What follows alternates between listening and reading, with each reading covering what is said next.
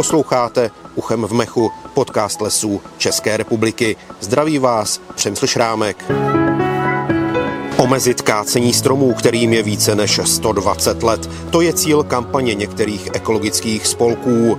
Mítit by se podle této představy neměly staré lesy ve vlastnictví státu a stát by měl zároveň připravit taková opatření, která by kácení znemožnila i dalším vlastníkům. Právě na toto téma si budeme povídat s ředitelem školního lesního podniku Mendelovy univerzity v Brně, docentem Tomášem Vrškou. Dobrý den, pane docente. Dobrý den. Na úvod bych se vás zeptal, myslíte si, že je v Česku dostatečná ochrana starých stromů? A teď mě napadá, kdy je vlastně na místě mluvit o tom, že je nějaký strom starý. Předpokládám, že jiné to bude u smrku a jiné třeba u dubu nebo buku.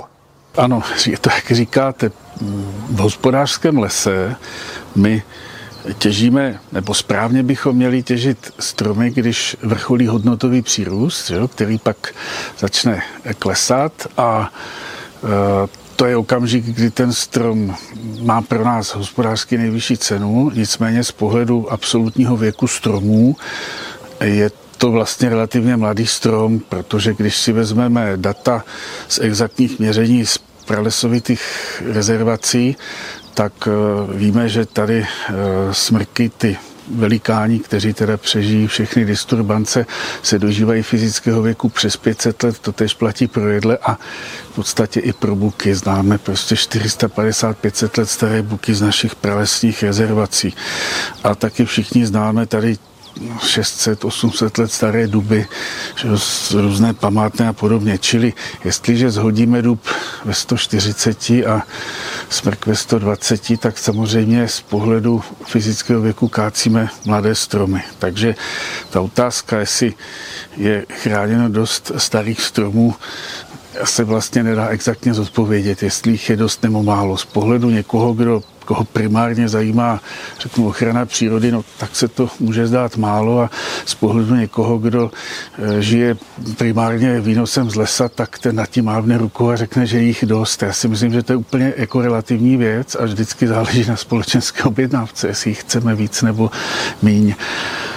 No a v podstatě tím se ale dostáváme k té zásadní otázce, jak je vybírat. Jo, protože my v eh, zákonu ochraně přírody, pokud se jedná o jednotlivé stromy, tak hovoří o památných stromech, což nemusí být nejstarší stromy. A ty mají hodnotu buď to biologickou nebo historickou. No a potom ty staré porosty, že jo, to jsou, řekněme, už nějaké plochy, jednotky, desítky hektarů, tak my v lesnictví používáme takový nehezký technický výraz přestárlé porosty, což jsou vlastně porosty, které v těch jednotlivých hospodářských souborech jsou starší, než je doba obmítí a v rámci obmítí ta vymezená doba obnovní. Tak těmi říkáme přestárlé. Oni jsou přestárlé z toho technologického, samozřejmě biologicky to pořád žádný stařičci nejsou, to jsou jako fresh porosty. Že? A teď je samozřejmě otázka, kolik jich je, jak je chránit. Eh, už v úvodu bylo řečeno, že někteří ekologové teď přišli s tím, že je potřeba chránit staré stromy, konkrétně nekácet ty, které jsou více než 120 leté. Je takový požadavek eh, podle vás vůbec reálný? Když eh, bude nějaké právní rozhodnutí typu novela zákona, že budeme chránit, tak reálný být může, ale on podle mě hlavně eh, není jako správný, nebo já v něm nevidím žádnou logiku, takhle to řeknu. Jo? Tím nechci spochybňovat potřebu ochrany starých lesních porostů nebo třeba jednotlivých stromů, ať už v porostech nebo mimo les, ale 120-letý eh, dubový porost, kdybychom si řekli, budeme chránit všechny staré duby, dubové porosty 120+, plus, tak vlastně skončí v České republice dubový hospodářství, protože ten mítní věk dubu se pohybuje v průměru mezi 140-150 lety a jedno jestli v luhu nebo v nějakých středních polohách.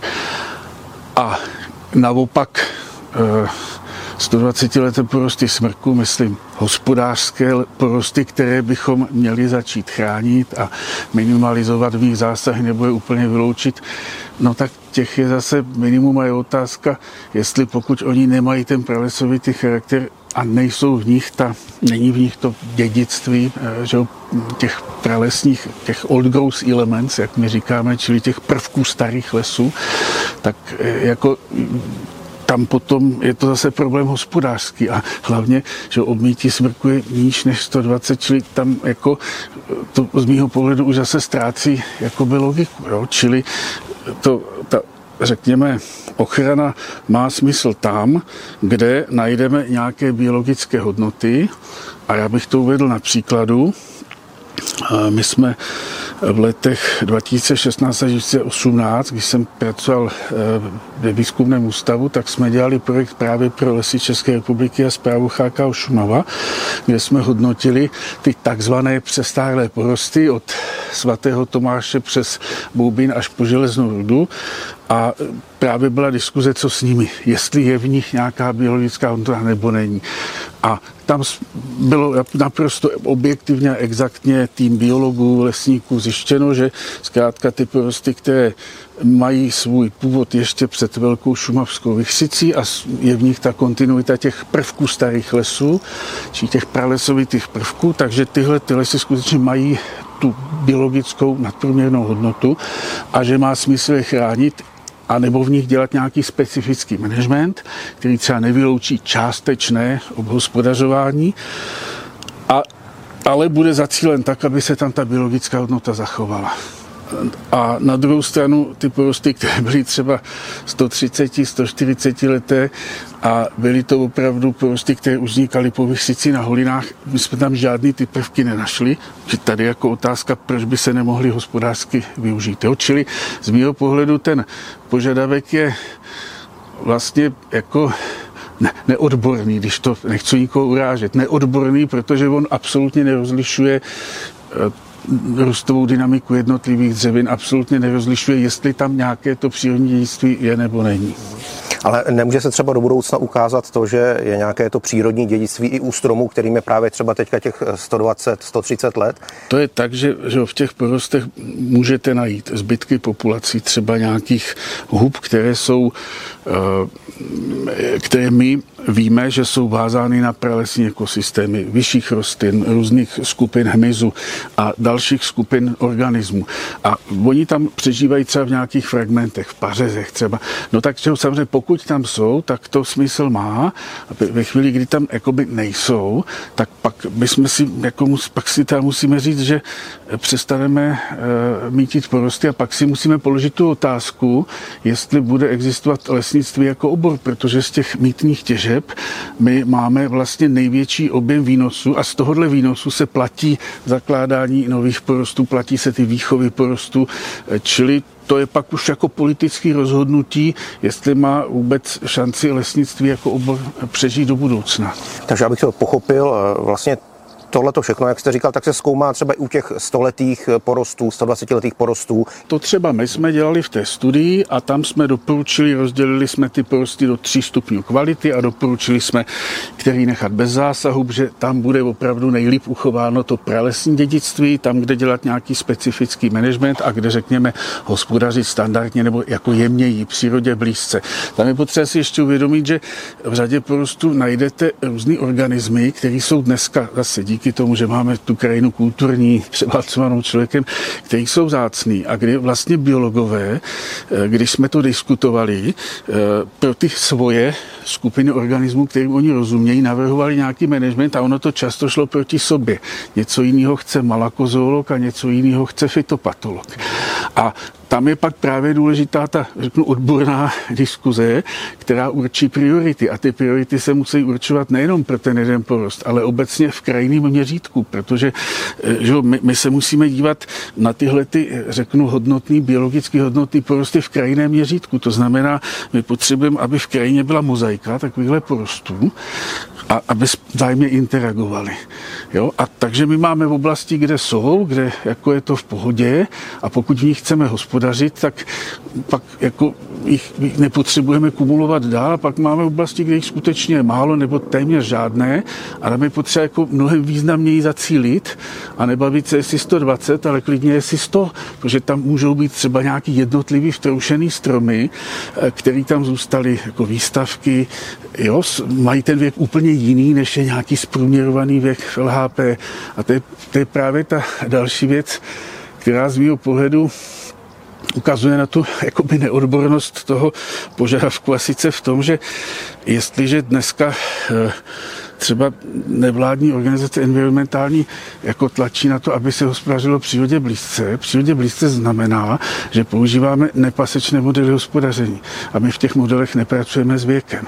Takže když přijdete k nám na školním podniku do nějakých modelů, kde se to nepasečné hospodaření uplatňuje už díl, máme tady výběrné lesy, kde hospodaříme takhle 50 let tam vůbec my nevíme, jaký je věk těch stromů, těch, od těch nejtenčích po ty nejtlustší. Tam vůbec nelze stanovit, jestli ten porost je starý nebo mladý, protože nás zajímá jeho tloušťková struktura a přírůst, nikoli věk. Takže s narůstajícím počtem vlastníků lesů, kteří budou hospodařit přírodě blízce, nám bude mizet tady ta paušalizující informace o věku, protože ta je vždycky spojená s lesem věkových tříd, s těmi stejnorodými porosty, které byly založeny na pasece a pořád pěkně rovně rostou, tak tam ten věk platí. Ale ve zbytku ne, čili už i tohle je pro mě prostě jako těžko zkousnutelný unblock, ale znovu zdůrazňuji, je potřeba samozřejmě vyhledávat ty biologicky cené lokality a těm se věnovat. To vůbec bych nechtěl spochybnit. Vysvětlete prosím eh, princip, na základě kterého se vlastně stromy v Česku kácejí. Jisté je, že se ani jako majitel lesa nemohou pustit do mícení tak, jak se mi zachce. Tak jakoby lesy k obnovní těžbě, že jo, máme jasně ustanovení zákona, paragraf lesní těžba, eh, lesy do 80 let, eh, tam nesmí probíhat mítní těžba, pokud nemáte výjimku. No a v tom zbytku vlastník má svůj lesní hospodářský plán, v něm má rámcové směrnice hospodaření pro jednotlivé cílové hospodářské soubory a uvnitř nich jednotlivé hospodářské soubory a tam jsou stanoveny obmítí, čili ty si samozřejmě určuje vlastník, ale v limitu zákona. Jo? Čili ten hospodářský plán musí vždycky někdo schválit. A hospodářský plán schvaluje orgán státní zprávy, krajský úřad a vy tam máte ten závazný ukazatel, tak jako to mají i všechny lesní hospodářské celky u lesů České republiky. Čili tam ale ten limit, řekněme, té toho maximálního stáří, tam si ten vlastník může dělat, co chce, pokud tam není omezení eh, orgánem ochrany přírody. Jo, vys analogie Eh, krušnohorské bučiny. Nepochybuju o biologické hodnotě těch porostů, absolutně to vůbec nechci spochybňovat, ale jak to, že teda dneska protestuje, aby se nakácel, proč to teda ten orgán státní zprávy schvaloval. Jo, čili tam jako, mě někdy přijde, že se jako střílí, se střílí na vlastníka, ale prvně bych se zeptal, jak to, že to teda někdo schválil pokud ten vlastník konal v rámci schváleného LHP. Jo, čili eh, myslím si, že těch nejasností a otázek je tady víc a eh, mně v tom chybí eh, takový ten jakoby odborný jako zdravý pohled. Ano, pojďme pro vlastníka LČR, protože samozřejmě primárně je to zacílený na LČR, že jo? pojďme se teda bavit, kde jsou ty cený porosty a pojďme je vyhledávat, ale ne paušálně 120 plus, ale opravdu na nějakým vědeckým, s nějakým vědeckým přístupem. Co se týče péče o letité porosty, jejich případné kácení, je v tomto nějaký jednotný postup v rámci Evropské unie, nebo je to věc natolik specifická, že je potřeba, aby si jednotlivé země ponechali možnost sami se rozhodnout, jak budou v mícení eh, lesů postupovat? Evropská unie nemá takzvanou jednotnou lesnickou politiku, na rozdíl od jednotné zemědělské politiky, protože ta jednotná zemědělská politika je samozřejmě vázaná na ty obrovské obrovský dotace, které jdou do zemědělství. Eh, lesnictví má doporučení typu eh, European Strategy for Forests 2030, že jo? čili ta jejich, ta, nebo ta naše strategie pro lesnictví eh, do roku 2030, ale eh, protože není podpořena žádnými finančními prostředky, tak je to jenom doporučení. A Tohle si každá evropská země řeší zvlášť. To, co Evropu spojuje, samozřejmě soustava Natura 2000 a rozhodně v ní třeba má smysl jako dohloubky a pečlivěji tyhle porosty vyhledávat, protože ta naturová ty, řekněme, parametry pro péči a obnovu lesu v naturových lokalitách nejsou nějak striktní a nějak moc svazující. Ale oni skutečně nějakým způsobem e, ukazují na ta místa, kde ty cenější porosty jsou. Čili já zrovna třeba touhle cestou bych šel a zaměřil bych se, co tam je nejlepšího a to z toho takzvaně vyzobal a zavěnoval se tomu.